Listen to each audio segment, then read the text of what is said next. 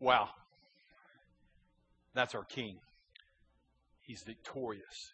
He conquered the serpent, the devil, didn't he? Amen. It's a great story. I mean, you can't preach that. So, now that you feel like, what are you going to do now? I'm not going to use typing from the computer. I'm going to preach to you. So, stand with me if you will. Everybody rise to your feet. I want to read God's holy word to you, a section from the Gospel of Matthew, the 26th chapter, starting in verse 36. Listen to the word of the Lord. And then Jesus went with his disciples to a place called Gethsemane. And he said to them, sit here while I go over there and pray. And he took Peter and the two sons of Zebedee along with him and began to be sorrowful and troubled. And then he said to them, my soul is overwhelmed with sorrow to the point of death. Stay here and keep watch with me. Going a little farther, he fell with his face to the ground and he prayed, my Father, if it is possible, may this cup be taken from me. Yet not as I will, but as you will. And then he returned to his disciples and found them sleeping. Could you men not keep watch with me for 1 hour, he asked Peter. Watch and pray so that you will not fall into temptation. The spirit is willing, but the body is weak. He went away a second time and prayed, my Father, if it is not possible for this cup to be taken away unless I drink it, may your will be done. When he came back, he again found them sleeping because their eyes were heavy. So he left them and went away once more, and he prayed the third time, saying the same thing. And then he returned to his disciples and said to them, are you still sleeping and resting? Look, the hour is near, and the Son of Man is betrayed into the hands of sinners. Rise, let us go. Here comes my betrayer. You can be seated. That's the reading of God's holy word this morning. Well, that's the passage that I want to take off on. Last weekend, we were there at the upper room discourse right here in the center of the room in the last hours of the life of Jesus. We journeyed around the table. We saw what it was, and we went through that story. Well, today we go to closer to the cross. And here's this story here in Gethsemane. 10 years ago this month, I had the unique privilege to go to Israel. I've been wanting to go for years and had waited for Donna to go with me because the kids were young. And then things just kept hitting and just never worked out. And finally, she just said, baby, you just go. We'll go together another time. But you go. So me and a pastor friend went. It was the most unbelievable event of my life. So my word to you, let me encourage you, if you ever get an opportunity to go to the Holy Land, you ought to go. Oh, it doesn't make you a better Christian, but it does make you see stories a little different. I remember walking into the Garden of Gethsemane there, much like it was a couple of thousand years ago, really secluded off there with an entrance in. I remember that we celebrated Holy Communion there in the garden and looking at those big olive trees, Mount of Olives, the olive press. It was quite a feat. And every time I read this passage, I'm reminded, and I go back to where Jesus walked and what he went through. So this morning, I want you to turn to the back of your worship guide and get ready just to write some notes with me, and let's study and look at this passage and see what Jesus might say to us about how do we have passionate focus in our life. So here it is, the last hours of Jesus, the eve of his death there at the Garden of Gethsemane. And what does Jesus do? He falls on his knees and he prays. And he prays of passionate prayers. There was nothing sissy or wimpy about these. I mean, these were prayers that were going straight to his Father, and they were powerful. And Jesus Christ was surrounded by grief on every single side. He just felt like life was caving in on him. Even though he was the Son of God, the Son of Man, he was 100% human. He was 100% God. And he took all that in. And yet grief and sorrow, and the Bible says, and he was troubled. It was a heavy time.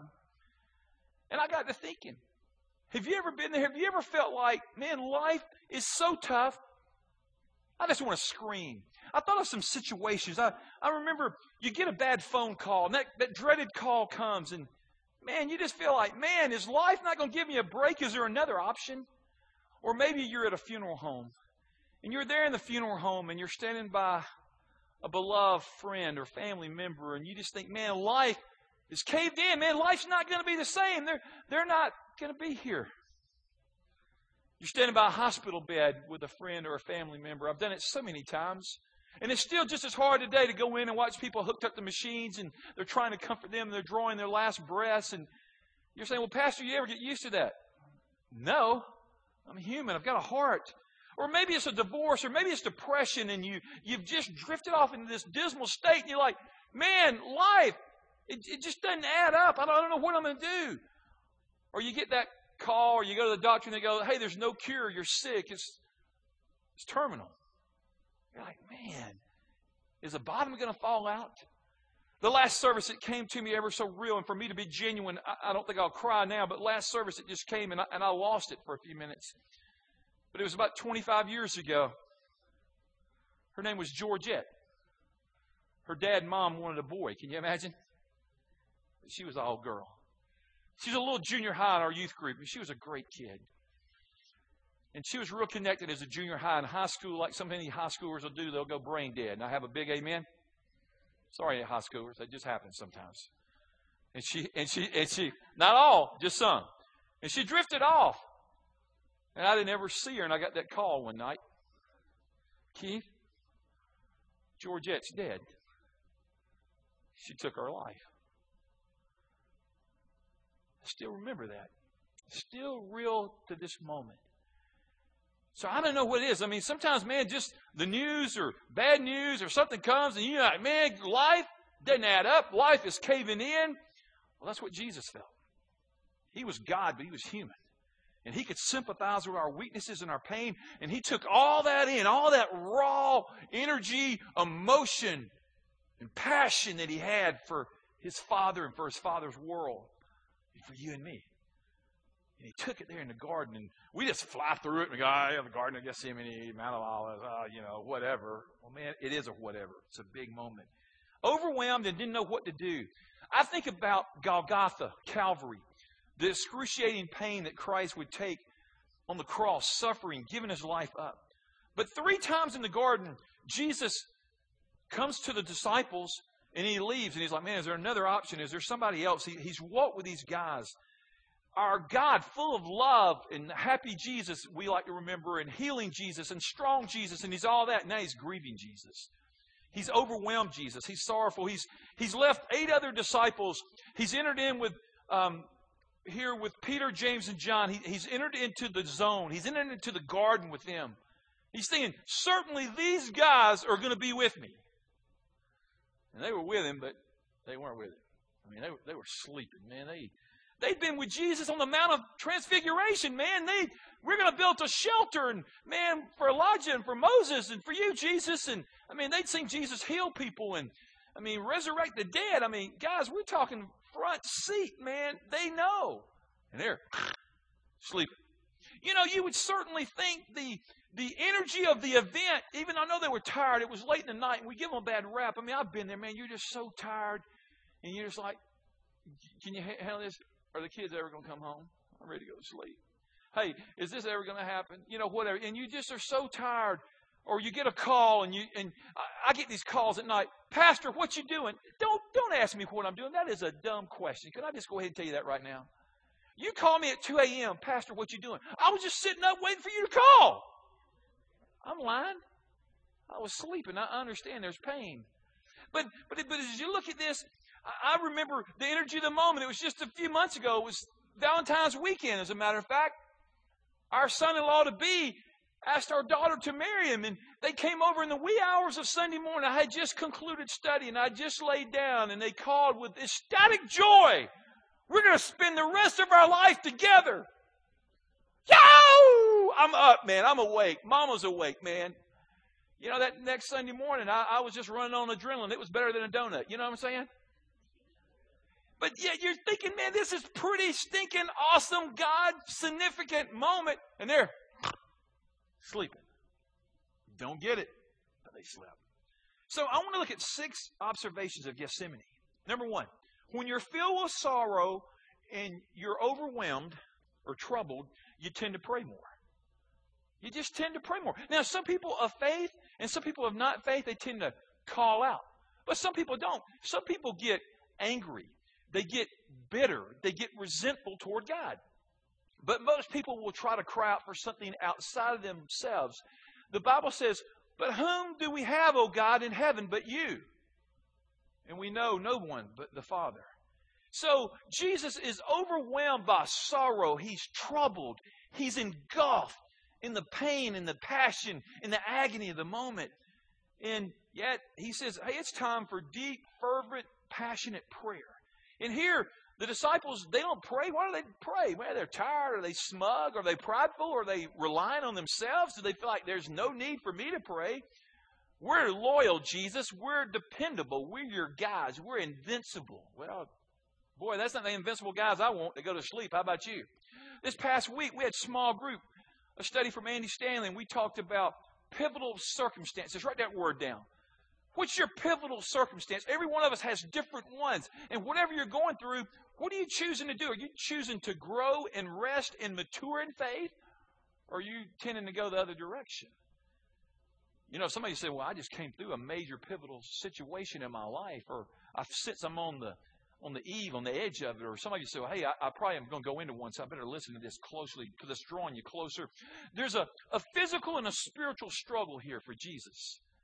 And it's passionate, and it's anguish. And number two, Jesus addresses sorrow head on, and he does it in community.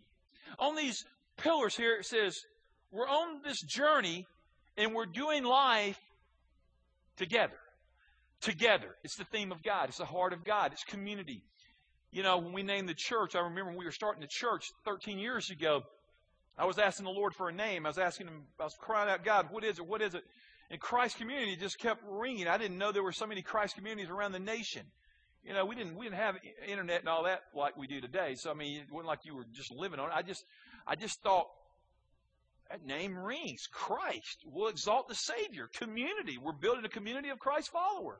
We want followers. We want to build an Acts 2 and A2 community. I thought, man, that's it. Well, here it is. Jesus addresses community. He's got companionship with these guys, the disciples. They're in the garden. There ain't much companionship going on, though. I mean, they didn't do life with him. But let me tell you, today, we had two people over at the hospital with Amanda and Jason and Mike and Bianca. And you know what I know about our church, and I know that the same about Jeff? They're all in small groups. So if they go through a hard time or a good time or a mediocre time, they've got people that are going to surround them in prayer and meals and fellowship and friendship and connection. And it's how we do church around here, folks. We don't have a Sunday school tower. We don't have a Sunday school building on purpose. We use your homes. We use your ability to pay your mortgages. And the church said, amen. Use your house. Oh, we have classes here and we have on-campus small groups. But I got to tell you, there ain't nothing like an off-campus small group is a church. Is it church? If you're in one, you know, wow, where do you get to go spend an hour and a half, 2-3 hours and eat somebody else's food? And hang out and sit in their chairs and cry and weep and study scripture and break bread. And then only to do it again. It's an awesome thing to do. But here it is. I was thinking about this. I said, God, community, community. I thought of Ecclesiastes 4:10. Write it down. Ecclesiastes 4:10. When one falls, his friend can help him up. But pity the man who falls and has no one to lift them up. And there are people in this church, of the hundreds of people that come to our church every weekend, there are people like, I ain't doing life with nobody else but me. Okay? You can do that. Mark it down. Dumb. Dumb, dumb, dumb. You want me to translate that for you? Dumb. Okay. Can't believe I said that, but I hope I make some of you mad on this. Can you just feel my commitment to community?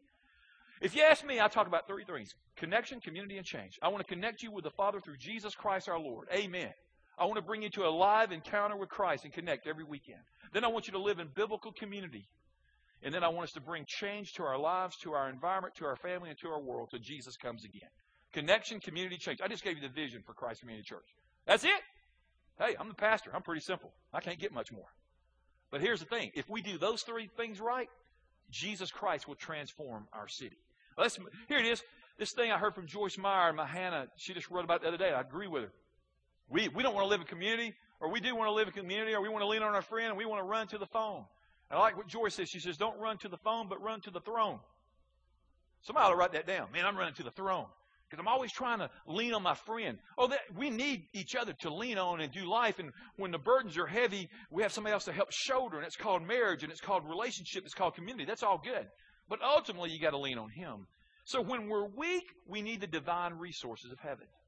Let me just put it this way. Community, going to the hospital, getting married, death, promotion. I mean, if you don't live in community and you get promoted or something good happens, who are you going to tell?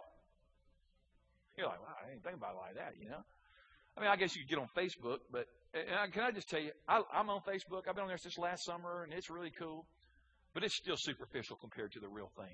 And the church said, Thank you, because if you didn't say amen, I'm going to sit here and scream on that point for a minute, because I'm going to tell you, we ain't going to get a Facebook into heaven and go, who made it?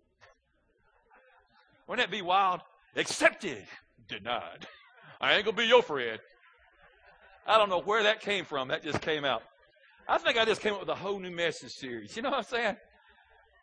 That's pretty cool. I get amazed up here just like you do sometimes. Stuff hits me. Somebody write that down, because I don't want to forget that one. You know, Jeremy, when you don't have an idea about every other month, you better write it down when you get it. Here we go. All right, here we go. So, the devil's always opposed Christ. In the Old Testament, we see how he opposed the ways of God. In the book of Exodus, when Pharaoh commanded all the Hebrew children and the baby boys to be killed. King Herod, in the region of Bethlehem, he wanted the boys to be killed because he wanted to wipe out the Messianic age. Matter of fact, I want you to just look real quick. Look what Randy and Adam did last week. They repositioned the flags. Doesn't that look beautiful? Yeah, you put your hands together. There's the nations that we're in right now. There it is, the U.S. right there in the center, and you see Israel right to the right of it. So here it is, man. They're in the region in Bethlehem. They're trying to wipe out the boys. And then Judas, he betrays Christ, sells him out for 30 pieces of silver. And then you go to the cross and the nails being hammered in the hands of Jesus and the feet of Jesus. And Satan says, okay, I've won. I'm hammering defeat. He didn't realize he was hammering victory. He thought he'd won. He'd done a little jig. But let me tell you, we're on this side right now. But hey, because of that blood being shed, we get redemption.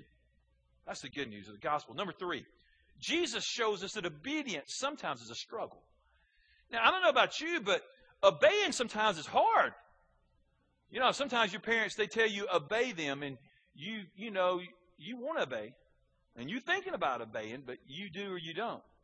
But this is more important, even as important as that authority of mom, dad is, the Father calls us to obedience, to hear His Word and be doers of His Word, and He tells us to obey, and it just struggles. And Jesus, in this passage in Gethsemane, He's surrounded by sorrow, and in Luke, I believe 22:44, it says that his capillaries burst, that he began to sweat drops of blood. The pain, the anguish was so incredibly profound. And I've never been that kind of point. I don't know anybody really that has, but it can happen. And in Hebrews 5:7, Jesus says he offered up petitions and prayers and tears to the one who could save him from death, his Father. Now, he could have called on those legions of angels, those 72,000 angels. They were all sitting at the gate, ready for the command of Jesus to come get him. Aren't you glad they didn't? Aren't you glad Jesus didn't call on those angels? You see, you forget this. Had the angels come, our living room would be a lot different. There would be a trough here with grates, because we'd be shedding lambs and pigeons and doves, and we would shed and make sacrifices here in the living room, and the odor, the stench would not be real pleasant, and we would shed blood, and the blood would run into the altar, and it'd all be the atonement for what was to come. But here's the good news. When I read my Bible, once and for all, Christ shed His blood. Hallelujah. One time, baby. That's all it takes. One life. One death. One resurrection. Man, God, thank you for the cross. But see, we want to go down here and we want to celebrate the resurrection, but you got to get it back up here, and you got to get in the upper room. And you got to go to Gethsemane and get overwhelmed and sorrow and painful. And then you got to go to Golgotha and you got to have the suffering on the cross. And then you got to get buried for 3 days. And then we'll celebrate the next part next weekend. But you know, Jesus wasn't afraid of death, because Jesus said, I lay my life down that I might take it up again. You know, when dead people rise again, I listen to them. And you should too. Number 4, the burden of sin is always heavy. I say that a lot of times. We go, oh, you're a preacher. You're going to say something spiritual. Well, sin is heavy. Sin is fun for a season. But it's always heavy and depressing and discouraging. And it just takes the life out of you. And Donna used to have this poster on her office years ago, and had this little monster, and he had a rope all around him, and he says, man, the burden of sin is heavy. And every time when I think about that, I think about that little poster, you know, 25 years ago or so. And here it is. Jesus not afraid. I like what John MacArthur said. Holiness is totally repulsed by sin. God the Father is pure and perfect and blameless, and He can't look on sin. And He is about our character being holy, and He can't look on it, so it nauseates Him. He looks away from it. He can't look on our sin. He loves sinners. He just despises and hates our sin. Habakkuk 1:13 says, "Thine eyes are too pure to approve evil, and I can't look on wickedness with favor." God, You're too pure. You're too holy, Father. You can't look on my sin. In deep sorrow here, Jesus knew He only had one. The companions in the garden wasn't cutting it. But He knew He looked to His solace, to His strength, to His refuge. It was Abba. It was Papa. It was Father God. And yet, there's two things here He faced. I want you to write these down. Two things at the cross about the burden of sin. He knew the guilt of sin was great. See, when Jesus was agonizing over sin, He that knew no sin became sin. Christ was thinking about you and me. He was thinking about our sin addictions and our sinful behavior. And He took it on, and man, it was depressing, and it took everything out of Him, and he burst in pain for it, even with blood. And the second thing was separation from the Father. The Father had to turn His back on Him, and He couldn't look. In Isaiah, the 53rd chapter, the 3rd through the 6th verse, let me read it to you. You probably read it before. If not, listen to these words that were written way before this scene of Jesus. "He was despised and rejected by men, a man of sorrows and familiar with suffering, like one from whom men hide their faces. He was despised, and we esteemed Him not. Surely He took up our infirmities and carried our sorrows, yet we considered Him stricken by God, smitten by Him, and afflicted. But He was pierced for our transgressions. He was crushed for our iniquities. The punishment that brought us peace was upon Him, and by His wounds we are healed. We all like sheep have gone astray. Each of us has turned to his own way. And the Lord has laid on Him the iniquity of us all." Are you grateful this morning for the sacrifice of Jesus? It makes a way to the Father. He didn't command those angels to come. I know He's like, "Father, is there any other option? Is there any other way? Not my will, but Thy will be done, Father." So He takes our sins and failures, and He takes our greed and our lying and our lust and whatever sin it is. I mean, all those things he had to take on. He had to become sin. So we look for the light of the Sunday of the resurrection. But to look for the light of resurrection, you got to go to the blackness of Good Friday. You know, that term still bothers me. Good Friday. You see, this morning, if I said, "John Mark, on Tuesday, you know, so-and-so died. Good Tuesday." You go, "Good Tuesday? I don't know, man. You kind of sick, Pastor. I mean, Good Tuesday? That was a horrible Tuesday." And we call it Good Friday. Good Friday? The earth, the skies turned black. The curtain veil was torn. You see, it's Good Friday because on Friday, Christ sacrificed and gave it up. But it wouldn't have been so good if we hadn't had Sunday morning. You know what I'm saying? And this week on Thursday, we're going to be out there depicting, because on Friday, it's the time of death. You ought to just ride by Friday. You ought to come by Thursday and see the sacrifice. You ought to come by on Friday, though, and just see the empty crosses. He's not there. He's buried at that point, but on Sunday, He rises. Resurrection. You know, man, I'm getting so excited. If y'all just stay a few hours and we eat for the next several days, we could just wait and we could worship on in the next Easter. Wouldn't that be wild? I can't even imagine how many meals we'd have to feed one another to stay the next Sunday. That would create a stir. Christ Community started celebrating Holy Week on Sunday. They will leave next Sunday. Yeah. Okay, just a thought. Number 5. Prayerlessness always brings discouragement. Without prayer, any relationship with God is impoverished because vital communication is lost. 3 times here in the wilderness, Jesus was attacked by Satan, wasn't he? And 3 times here, the opposition toward the work and the life of Christ in torment. But He's resolved that He will give His life away. Reasons for prayerlessness. Number 1, quickly, unbelief. If you don't believe, you don't pray. I mean, you know, you just go, well, you know, there's not much. Psalm 14, 1 through 4 is a great passage. But let me just tell you this quickly. Barry Jones, is he in here? Barry is. I saw somebody move their hand. Barry, is he in here now? There he is, Barry. Barry's been sense in God's call in his life, and he has spoken, I'm going to follow God, I'm going to obey him, I'm just going to say yes. And he shared that with the men the other day. It was a powerful testimony, because let me tell you guys, in the morning, 6:45, all you men ought to be here. Because let me tell you, we used to do teaching and prayer and another prayer. Now we do testimony and we do prayer times. It's amazing. Matter of fact, I've seen God do some awesome things, you know, trying to reconcile a marriage. I saw a man getting called. We've been praying for healing. Matter of fact, Mark, where you at? Stand up, Mark. This is an awesome story. See this big guy right here? Just stand. Stand tall for me, brother. Just stand. I want everybody to get a good look at you. Big, thick guy. You plays bass for us. Loves Jesus. Travels in the Ryan John band. Married to Molly. That's your claim to fame. Okay, here we go. And you know what? He's got this cyst in his back, and he had something done to it, and it came back, and it got big. And they want to cut all this muscle, and they want to rip in him and have surgery. And Mark is a smart man. Mark says, I want prayer. So a few weeks ago on a Monday, in this room, we knelt down, we anointed with oil, and we prayed, and we believed God to heal him. He went to the doctor on Thursday, and that thing that was massive, how big is it now, Mark? Give Jesus praise. Jesus healed him. Isn't that awesome? Y'all come to prayer meeting. You're like, man, that kind of stuff happens? Yeah, you ever read Acts? You know, Jesus is serious about this stuff. See, my Bible says Jesus is the same yesterday, today, and forever, and I believe it. I believe he still heals. My neck, Mark, I didn't get to go through what you went through twice. Jesus healed me. I don't understand it. He's healing Mark through physical medicine. And Mark's like, I like yours better. I do too, Mark. But God is in the miracle business. So unbelief, man, it keeps you from praying. Secondly, self-reliance. When you get full of yourself, you think you can do it. You don't need God. But I got a verse I'd never seen before. Jeremiah 17:5.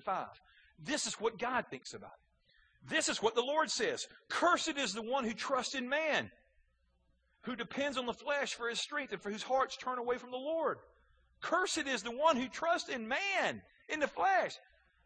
Y'all, that's pretty simple, isn't it?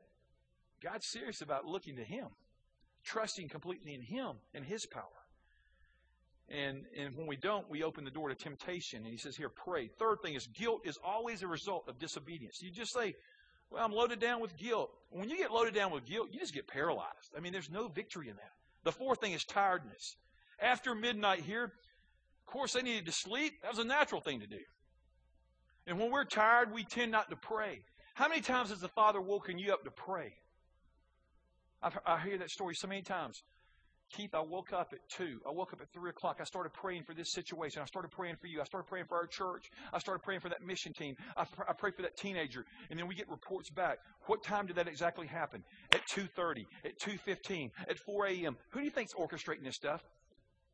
God is hearing us. He's crying out to us. He's calling us to pray, even when we're so tired. And I want to give you a word, because I believe this. We like sleep, all of us. But sleep is always, or can be, a means of escape. I know a lot of people, they just escape, so they take drugs or alcohol or whatever, because they just don't want to feel the pain. Only thing is, when you wake up, the pain's still there. You know what I'm saying? And God wants us to go to him and get whole, and get healed, and get it right. And the fifth thing is discord in relationships. When you've got, and the one I want to give you is 1 Peter 3:7. Husbands, in the same ways, be considerate as you live with your wives. Treat them with respect as a weaker partner and as heirs with you of the gracious gift of life, so that nothing may hinder your prayers. See, if you're in disharmony, you're in discord with your mate, your prayers ain't getting off the ground. If you're in discord with one another as the body of Christ and with other people, your prayers don't get heard. You've got sin blocking your relationship with the Father. And he wants to get it right. He says, hey, get it. And then the sixth point is this. Obedience is following God no matter what, even when you want something else. Oh, all the time I hear people, hey, I want this, but I feel like God's calling me to do this. You know what road I want you to take? You know what road God wants you to take? Where he calls you to go.